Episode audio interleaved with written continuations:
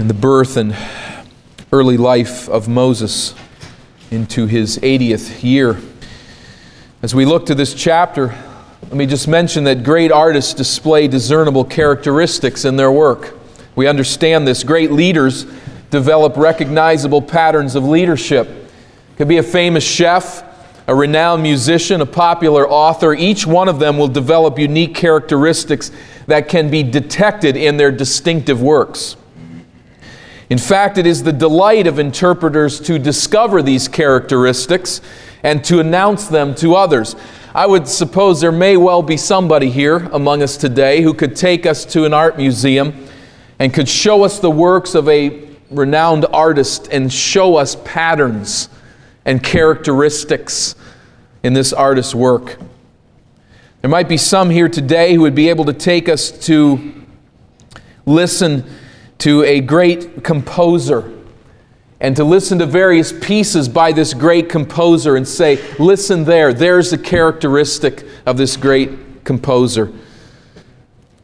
There might be some among us here who could tell us the characteristics of a particular basketball team in the NCAA tournament right now and how a certain coach brings out certain characteristics in those players. You know what I mean. From the looks of it, more of you know what I mean about the basketball part than the music and art part, but might say something about us as a church. I don't know. But you know, in a similar manner, we understand this in a similar manner, the Bible reveals discernible patterns in God's work. And what is that work? God is not an artist, He's not a musician, He's not a coach. God is a sovereign Savior. God is always laboring in all circumstances to save His people.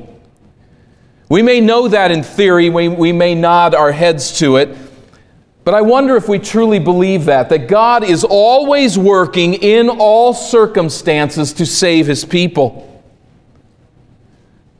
From cover to cover, then, the Bible reveals characteristic patterns in God's saving activity through the ages.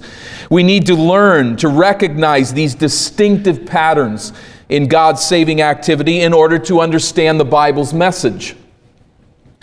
We also need to recognize these patterns of divine activity because they are operative in our own lives today. Those of us who know Christ as Savior, we can see the hand of God working in these similar patterns. He is always laboring in all circumstances to save His people. And God includes his people as active participants with him in this grand program of redemption. We see this reality displayed in God's deliverance of the Israelites from the captivity in Egypt. As we consider Exodus 2, we remember the backdrop. There is the promise of God to Abraham I will give you a great offspring through whom will be born the great deliverer. And I will give you this land of Canaan. It will be your land you will secure it. You will live here. A long ways down the road, but it is yours. I will keep my promise. Secondly, we have God's prophecy that goes along with that of a 400 year period of sojourn in Egypt. Genesis chapter 15, verses 13 and 16. And then we have, thirdly, as we come to Exodus 1, Pharaoh. Pharaoh, though he does not know it, has stood toe to toe and nose to nose in battle with God. He is opposing the promise of God to give to Israel this offspring. He is opposing, though he doesn't know it, the promise to return to the land of Israel. Pharaoh in chapter 1 of Exodus, we noted last week, has subjected the people of Israel to slavery. He has sought to wear them down and beat them up by putting upon them this great trial. Then he moves to genocide. We will kill the Hebrew children, adjusting his plan to kill the Hebrew boys. And we read in verse 22 of the first chapter Then Pharaoh gave this order to all his people Every boy that is born you must throw into the Nile, but let every girl live. We need to come to terms with this truth. Pharaoh is fighting God. He's fighting the promise of God. This is a horrible time for God's people in slavery, and now this genocide going on of their people. Although Pharaoh doesn't understand this, he has taken on a battle with God, and this will not end well for him. But it is here that God comes then to the defense of his people and raises up a Savior for them. We read the narrative account here in Exodus chapter 2. And note first of all that God preserves Israel's Savior. Now, I'm going to use throughout this message today the word Savior with a small s a number of times. We need to understand that. Not to say that this Savior gives saving grace to God's people, but this Savior with a small s is used by God to deliver His people. We see this, this Savior preserved, or the salvation of the Savior, beginning in chapter 2 at verse 1. Now, a man of the house of Levi married a Levite woman and she became pregnant and gave birth to a son. At this point in the narrative, their names are not important. It does not matter that this is their second son and third child. What matters is that a baby boy is born to two Israelites of the priestly clan of Levi. The slave woman's agonized groans of childbirth give way to the agonizing discovery that her child is a boy. There is a death sentence that hangs on his head. And when she saw, verse 2, that he was a fine child, she hid him for three months. Now, the idea here is not that his parents would have gladly dropped their son in the river if he was ugly. That's, that's not at all the point, obviously. But the point seems to be that the boy's unusually pleasing features indicate that something unusual is going on here.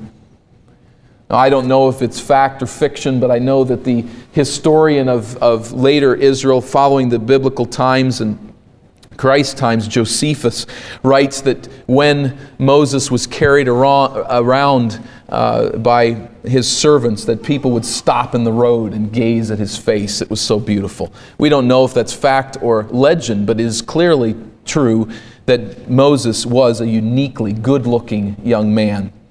He was goodly. I think it ties back to the good proclamation of God in Genesis chapter 1. God has created the world good, and He creates this boy good, and his parents recognize it. Now, Josephus also adds that Pharaoh, along with the decree that every baby boy should be drowned, also issued the decree as an attachment that any Hebrew family who hid a child would die, the whole family. So perhaps that's what's going on here as this boy is born to his parents? Will we risk the life of the entire family to give him life? In Hebrews 11 and verse 23, we find indication that the decision to spare Moses was an act of courage and it was an act of faith in God on the part of these parents.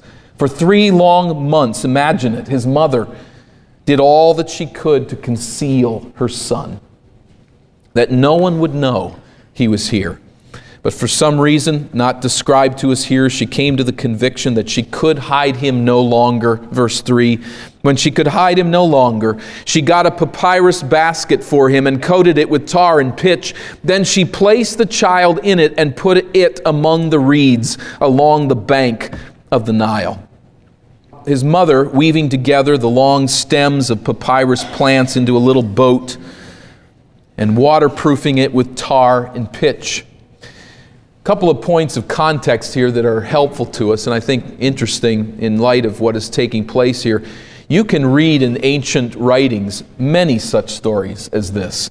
And the critics will use this to say, see, the, the Bible is just borrowing uh, stories from its context.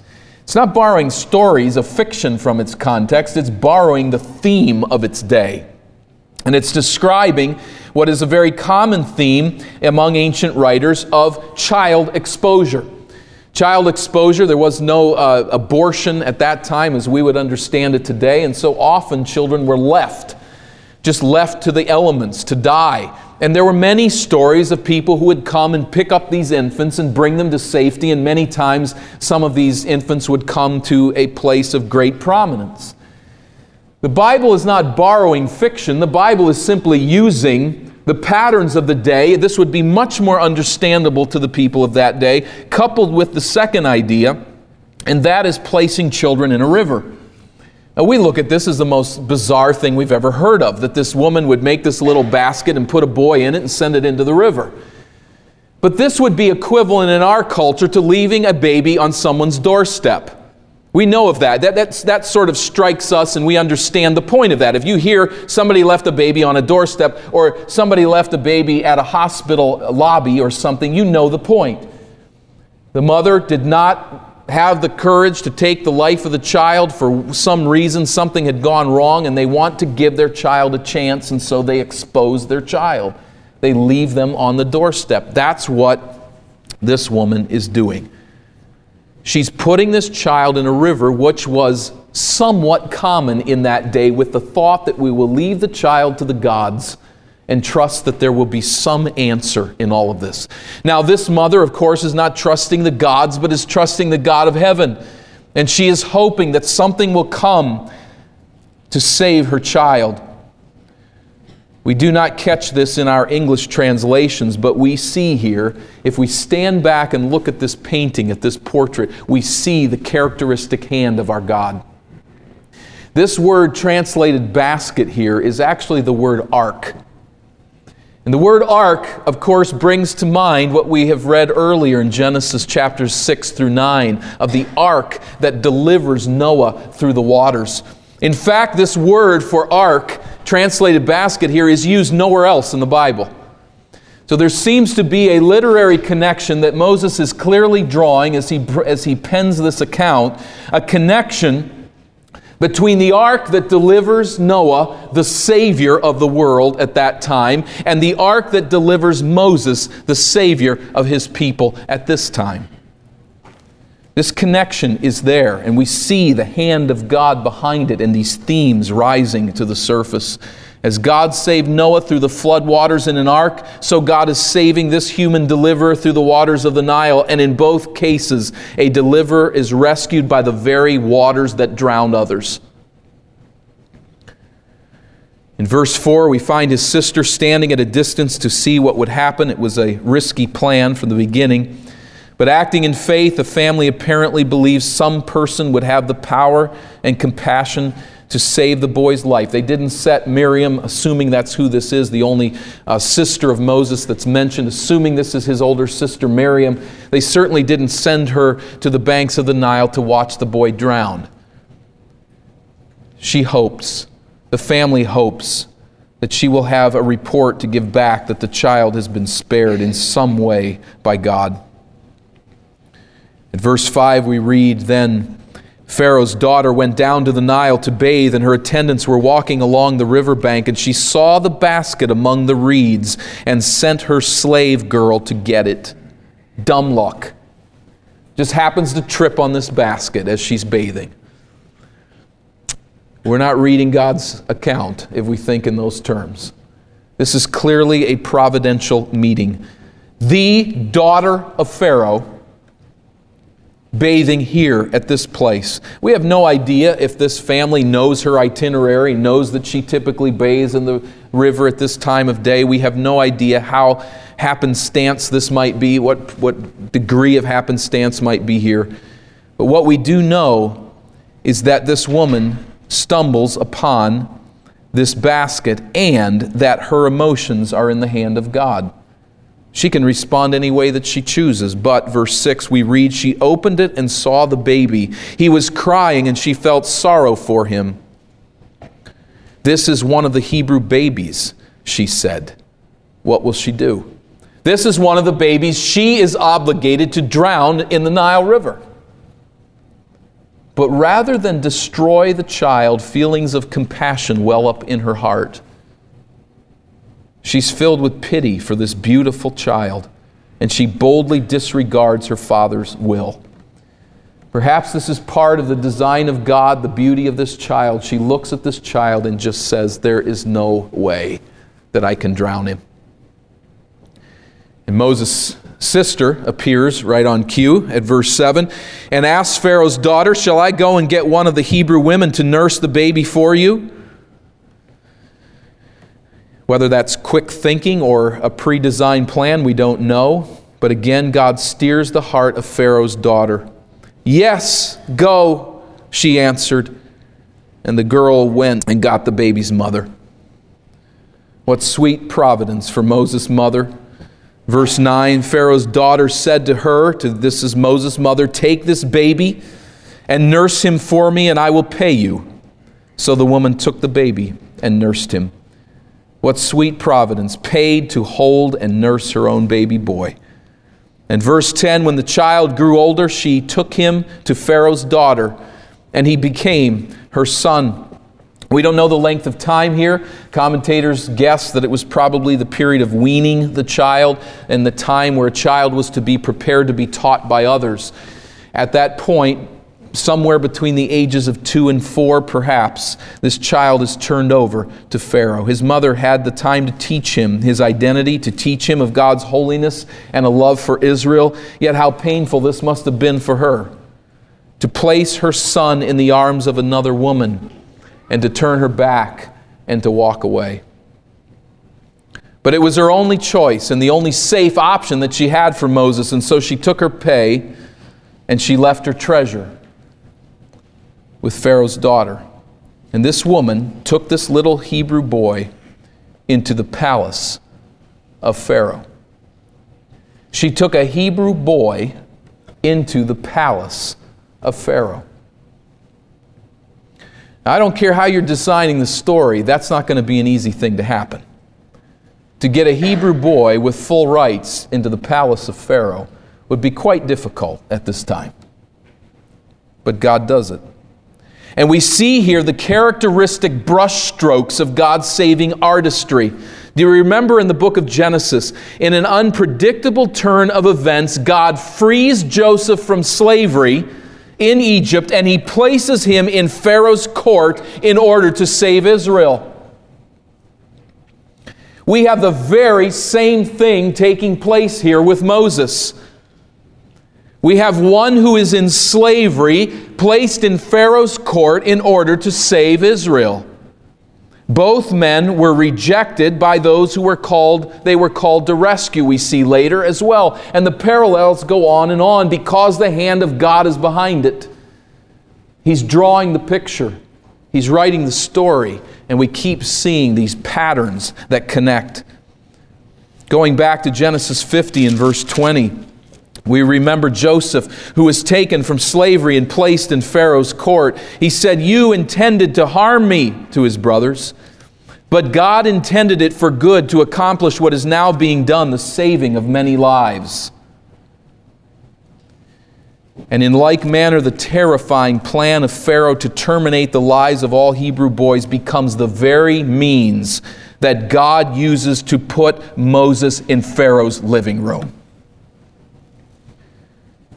Pharaoh could not understand this, perhaps never did understand this, but God uses the decree to place his Savior where he wants him. And it reminds us that God is a sovereign Savior. He is always laboring in all circumstances to save His people. He does not promise to deliver us from pain in this. Think of Moses' parents. And perhaps Moses himself as he's left by his mother in the arms of this woman. God does not promise to deliver us from pain. He does not promise to make the way easy. But if we can learn to think big, if we can learn to see the big picture, we can know that God is working in every circumstance to save his people. When the child grew older, she took him to Pharaoh's daughter, and he became her son. She named him Moses, saying, I drew him out of the water. Pharaoh's daughter uses the active rather than the passive form of the verb to draw, which is quite ironic. Moses is not to be drawn out, but Moses is actually the Hebrew word for to draw out, an active sense. So, like the name Joshua, which means Savior, so Moses' name prophesies his role as God's Savior of Israel. He is the one who will draw out of the water. He, the one who is drawn out of the water, will be the one who will draw out the people of Israel from slavery. Cassuto says it well.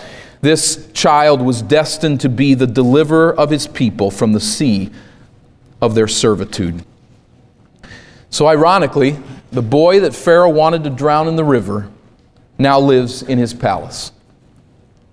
The boy Pharaoh wanted to drown in the river escapes, and one day, with the sweep of his hand, will drown Pharaoh's army. God is the author of the story from start to finish. And he's the author of every story from start to finish because God is in everything to work out his saving purposes.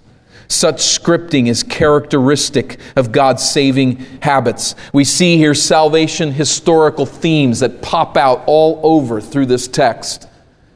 As the plan of redemption unfolds, there would come a day when another Savior of God's people would be drowned in the river of death, only to rise again and thus deliver a death blow to death itself. As this man will deliver a death blow to Pharaoh's land, so God, through Christ, will deliver a death blow to death itself, and the gates of hell will not prevail against the power of the gospel of Jesus Christ. A Savior is at work here. A Savior is at work as God spins His story and plans His work. In all things, God is always working as the sovereign Savior to free His people. And isn't it the truth, can't we say, with the Israelites of old, that one of the problems with all of this is God's so slow about the whole thing? He just takes so much time. 400 years? Was this necessary? God promised the land to Abraham, in fact, six centuries earlier. As Americans, if you grew up here and you live here, we don't even have the concept of 600 years of history. It just completely bypasses us. You can go to Europe and they have the new church that was built in you know 1400 and the old one that was built around 1100 and didn't get knocked over. We have no concept of 600 years. But imagine a promise being made 600 years and kept alive by people of faith and Israel in Egypt for 400 years. Our temptation is to want things resolved quickly in our lives, but we have to admit that God's on a different timetable. He doesn't work as fast as we want Him to work. But what we can know is that we can trust the hand of God and this is one of the beauties of texts like this, and as we see these salvation historical themes, to stand back and in awe of God. And to know that He's always working His plan to perfection through the ages, and to know that we never need to worry about that. Not in our individual lives and not in the big scheme of things. We need to trust God is always working in all circumstances to save His people, and that includes you if you are a child of God.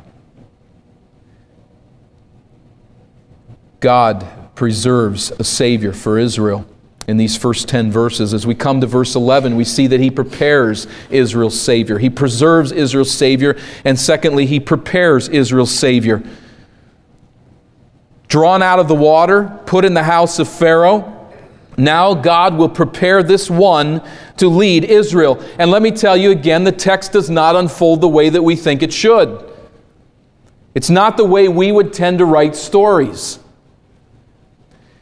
We have here, in fact, between verses 10 and 11, perhaps there's a gap in the text of your Bible, and that ought to be a real big gap. They should put in a few extra spaces there to let us know there's some time that passes here.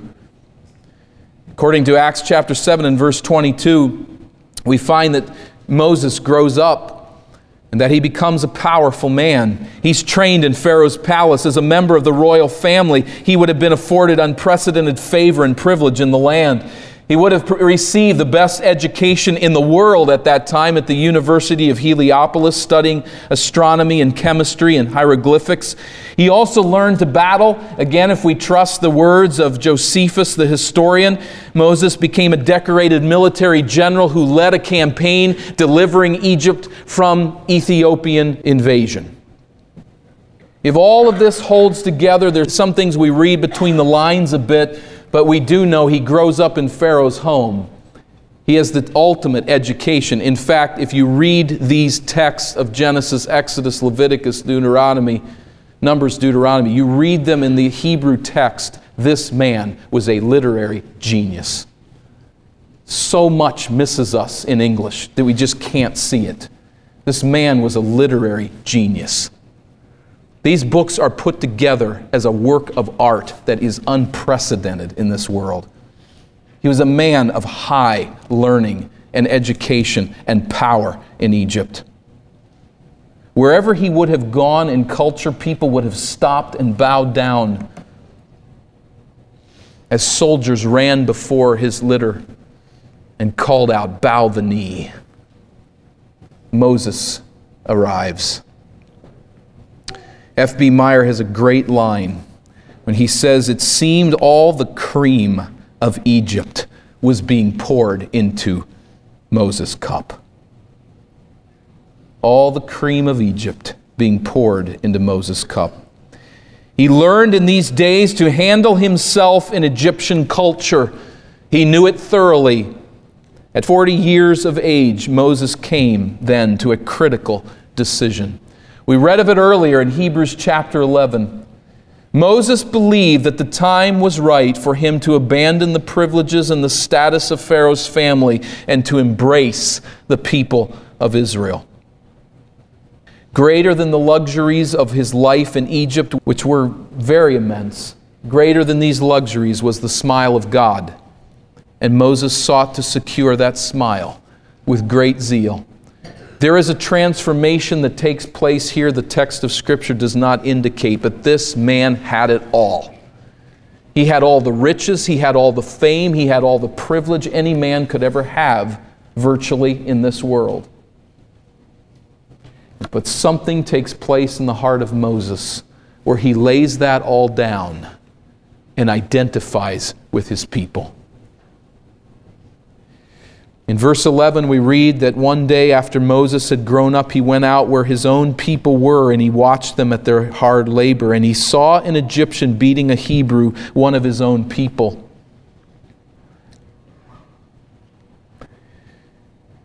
Glancing this way and that, and seeing no one, he killed the Egyptian and hid him in the sand.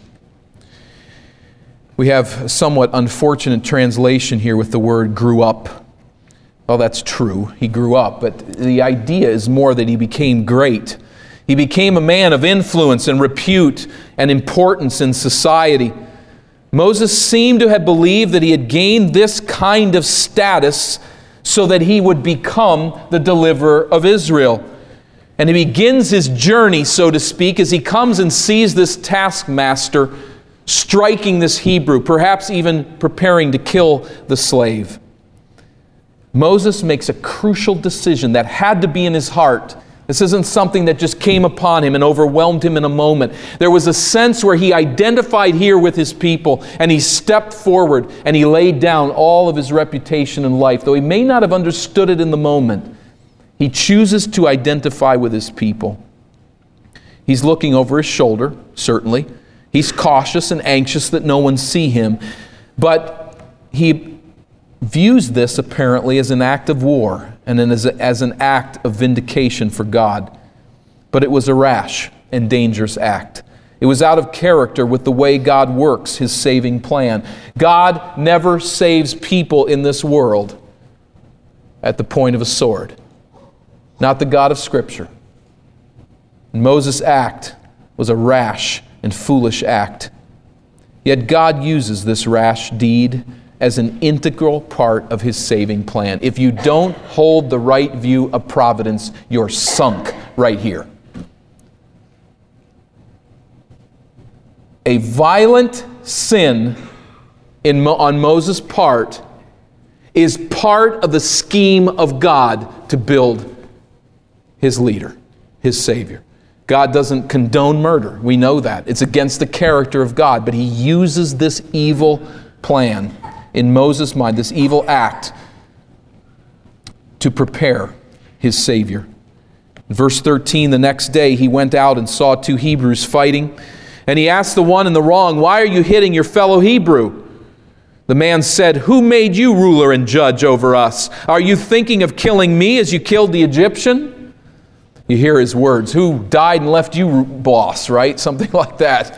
Who do you think you are? Telling me what to do. The reason he's saying this to this great Egyptian, there's only one reason. He's got something over him. He knows that he killed that Egyptian, and he knows that he can stand up to Moses. I'm sure that there was probably a good number of people in Israel who were quite jealous when it came to Moses. And this man doesn't have the time of day for him. Who do you think you are? We find here a theme that is referenced elsewhere in the New Testament that Moses is rejected by his people. The one who comes to be the deliverer of God is rejected by his people. Acts 7 and verse 35 indicates this, for instance. And here again, we see the common hand of God, the common theme in God's saving game plan, if we could call it that. It is the rejection of a Savior. Think of it. Joseph is rejected by his brothers. He will become the Savior. Think of it. David is rejected by Saul and runs around as a fugitive. He will someday become the Savior. God is preparing us in this idea and in this theme to see the rejection of Jesus Christ, who becomes the Savior. Jesus' rejection as the Savior isn't a theme from nowhere. It's a theme that develops through Scripture as God prepares our heart to understand Saviors can be rejected. In fact, anybody who takes the gospel of Jesus Christ as a Savior into this world to proclaim the saving work of Jesus will find and experience rejection.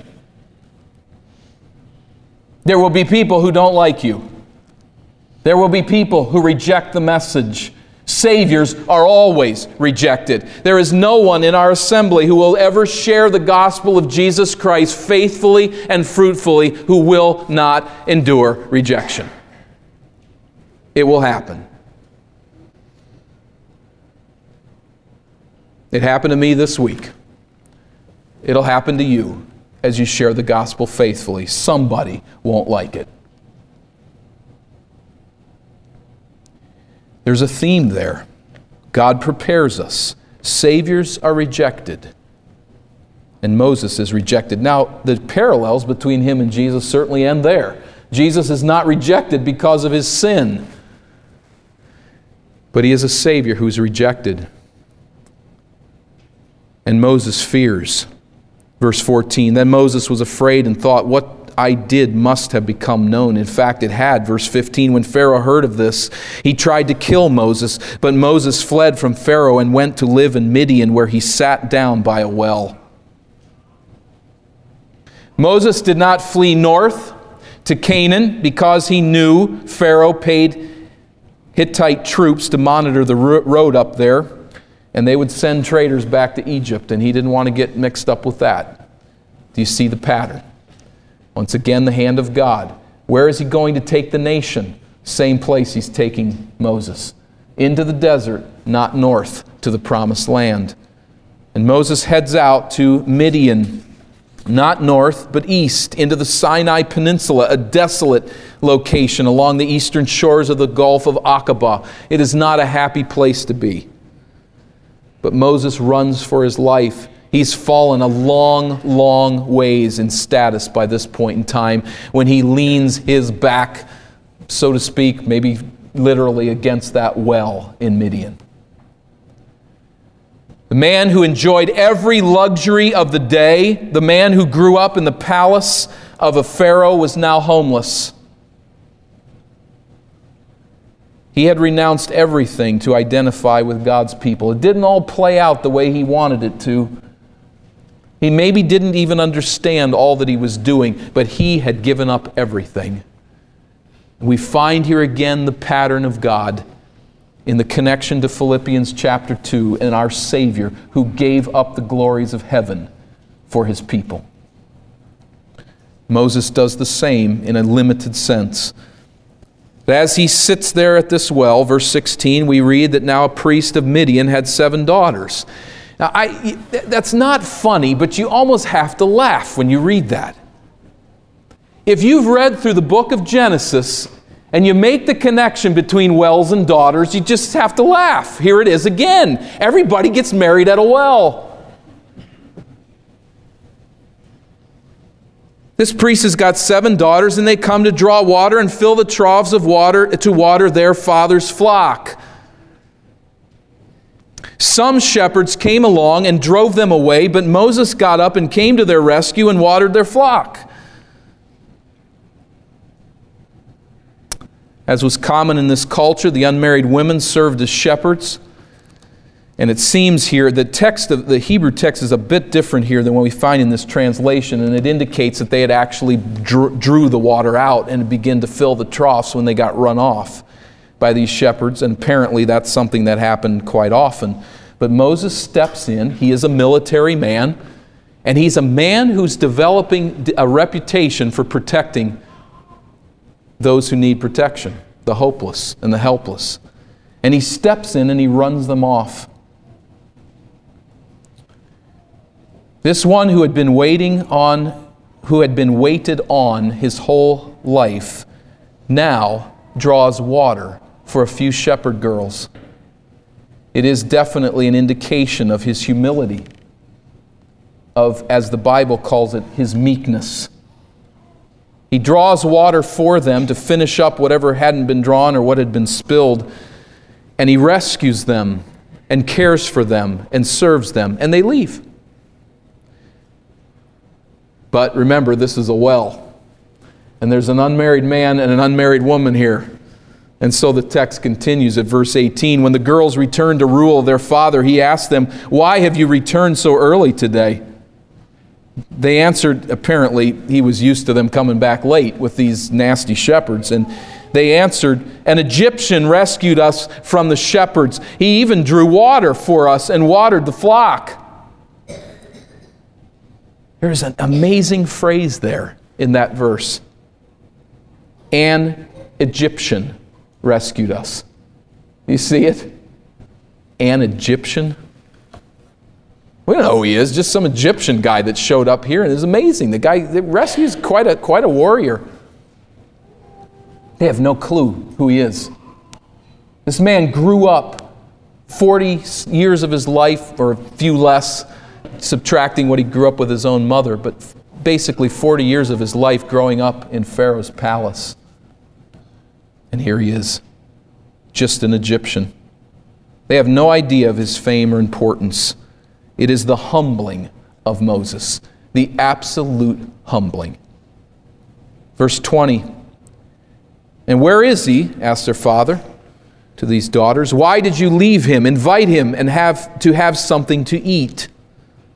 They apparently return to the well and find the man and bring him home. And Moses agreed to stay with the man who gave his daughter Zipporah to Moses in marriage. That was not right after lunch but, or anything like that, but he, he, he went to, to, to live with them and to stay with them for a while and got to know them, and this woman is given to him as his wife. And we witness again here, I've mentioned it before, but let's stop again just for a moment and see the characteristic brushstrokes of God's saving artistry. Do you see it? A foreign wife found at a well for the patriarchs Isaac and Jacob. In fact, as you go back to Genesis chapter 24, you remember there that lengthy section. It's pages in my Bible. It's got big print, but it's pages in Genesis 24. This painstaking process of going to this other land and finding a wife for Isaac. And there's so much repetition in that text. Why is that there? It's trying to get our attention and say, here is the providential hand of God working to save his people. Pay attention to it. This is no happenstance. This is no chance meeting. This is no boring marriage discussion. This is a work of God to bring a wife to Isaac. Now listen to that. Pay attention to it, Genesis 24. And then pay attention to it again because it happens again with Jacob. He gets two wives at the well, much to his chagrin. But he too is married to a foreign woman at a well. It is not accidental, it is not coincidental that Moses meets his wife a foreign woman at a well. All three are in the line of promise. All three will father a son by these women who falls in the line of promise of the great coming deliverer. God's saving plan is working. And married to Zipporah, Moses fathers a son and names him Gershom, verse 22, saying, I have become an alien in a foreign land. There's some debate as to what the word Gershom means. It's related to the word alien in some way. This is really a humbling experience for Moses, and the naming of his son indicates that. He is an alien from a nation of slaves. He is an absolute nobody. He once led armies and moved freely in the most powerful circles of influence, and now he leads sheep in anonymity. I am an alien. I'm a sojourner among sojourners. But here's the key what's Moses doing here in the desert? He's learning the terrain, he's learning how to lead flocks through this terrain in this desert. He's learning where the wadis are, the dry riverbeds. He's learning where the vegetation is. He's learning where the water is from time to time. He's learning how to handle the snakes. He's learning the terrain. He's learning his geography. He's learning to shepherd sheep. It's no mistake that Psalm 77 refers to this one as the shepherd of Israel. He's going to take the nation right through the same terrain. He needed to know how to operate in Pharaoh's court 40 years. And he needed to know how to handle the desert 40 more years. God is preparing his Savior. And I imagine there were times when Moses was saying, What on earth is God doing? It seems so clear to me. Everything seemed to be holding together. It makes perfect sense. He delivers me from the river. He puts me right in Pharaoh's house. I'm the one to deliver the people of Israel. But now what? But what we learn as we look back and see the whole scope of Moses' life is that God is always working in all circumstances to save his people. God does not simply hand out the gift of salvation at the moment a person trusts Christ as Savior. There are some theologies, there are some readings of Scripture that take salvation that way. That God deals with salvation when you pray a prayer and He hands you salvation, and then, he, then we move on to other things. No, God is always working at all times, in all circumstances, in a grand overarching plan. He is working to save His people from sin and Satan and death. He's doing that in your life and mine. Every event in human history locks into this big picture in one way or another, including our individual lives and histories. And so we're called here to think, to contemplate that enduring patience with God is necessary. We need to endure the timing and the plan of God. The God of the Bible at times works miraculously, but the God of the Bible doesn't usually work with jackhammers. He usually works quite slowly and imperceptibly.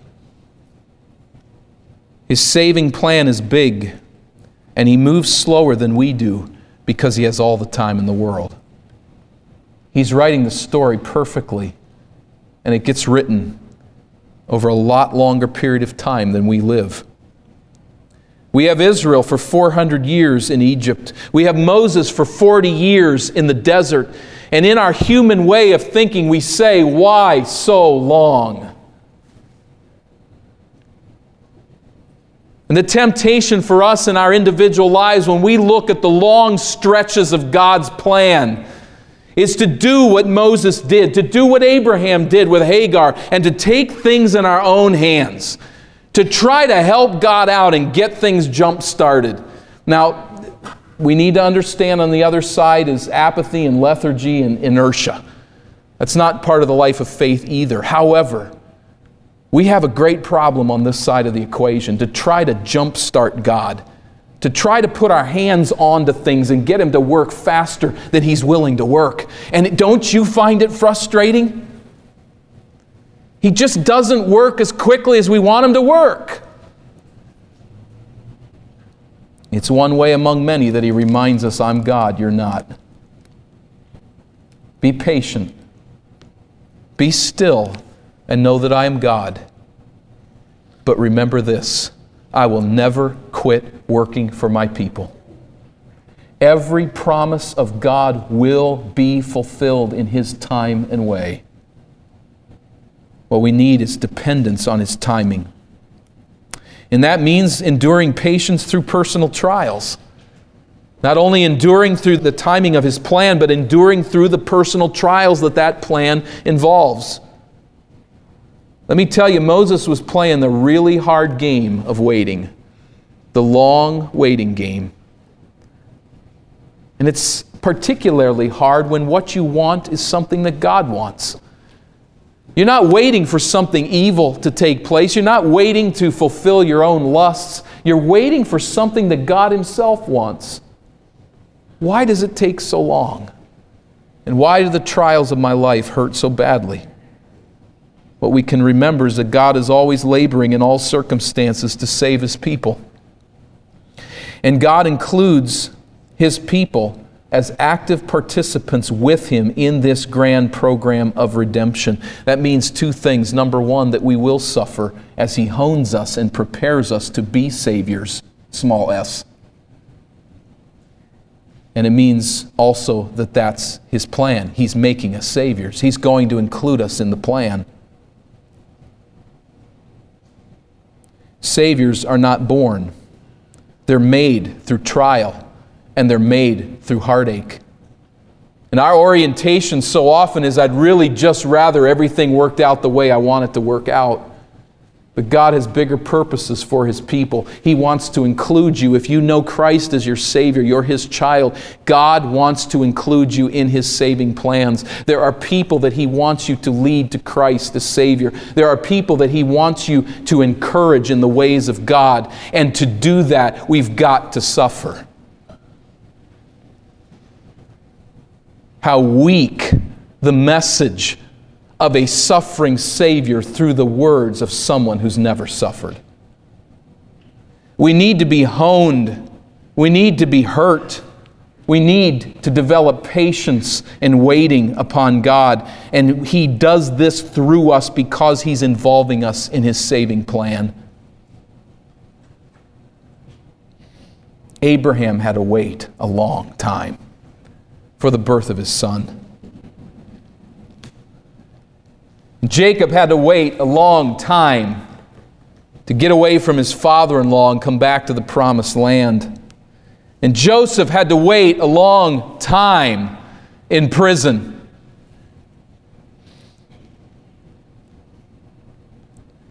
Peter had to wait an excruciatingly long time, as short as it was in comparison, an excruciatingly long time between the time Jesus died and the time he came back and said, Peter, do you love me?